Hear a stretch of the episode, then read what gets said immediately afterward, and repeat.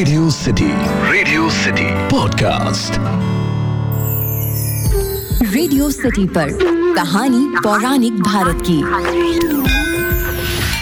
नवरात्रि पर हम माता के अलग अलग रूपों से जुड़ी कहानियां जान रहे हैं और ऐसे ही एक और रूप की कहानी आज के पॉडकास्ट में। रेडियो सिटी पर मेरा नाम है अखिल और आप सुन रहे हैं कहानी पौराणिक भारत की। ये एक ऐसा पॉडकास्ट है जहां मैं आपके लिए रामायण, महाभारत, पुराण, लोकगीत, लोक कथाओं से ऐसी कहानियां लेकर आता हूं जिनके बारे में ज्यादातर लोग नहीं जानते। नवरात्रि के तीसरे दिन माँ चंद्रघंटा के स्वरूप की पूजा की जाती है। चंद्रघंटा देवी का स्वरूप तपे हुए स्वर्ण के समान कांतिमय है, चेहरा शांत एवं सौम्य है। माता के सिर पर अर्ध चंद्रमा मंदिर के घंटे के आकार में सुशोभित है और इसी कारण मां का नाम चंद्रघंटा हो गया।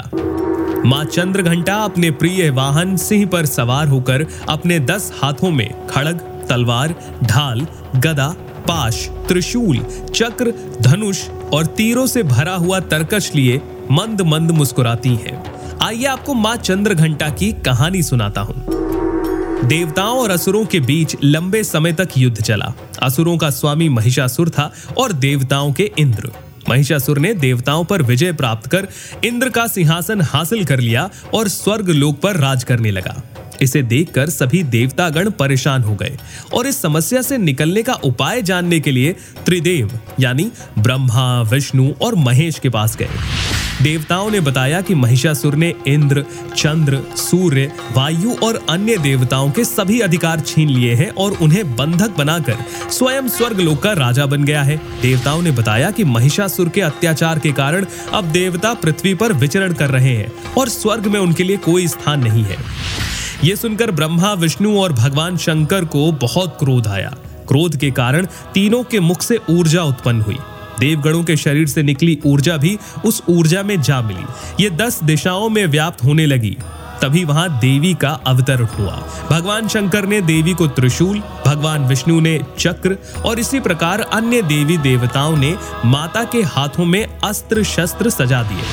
इंद्र ने भी अपना वज्र और ऐरावत हाथी से उतरकर एक घंटा उन्हें दिया। सूर्य ने अपना तेज और तलवार दिया। सवारी के लिए शेर दिया। देवी अब महिषासुर से युद्ध के लिए पूरी तरह से तैयार है। उनका विशालकाय रूप देखकर महिषासुर ये समझ गया कि उसका काल निकट है। महिषासुर ने अपनी सेना को देवी पर हमला करने को कहा। देवी ने एक ही झटके में दानवों का संहार किया। इस युद्ध में महिषासुर तो मारा ही गया, साथ में अन्य बड़े दानवों और राक्षसों का भी मां ने संहार कर दिया। इस तरह मां ने सभी देवताओं को असुरों से अभय दान दिलाया।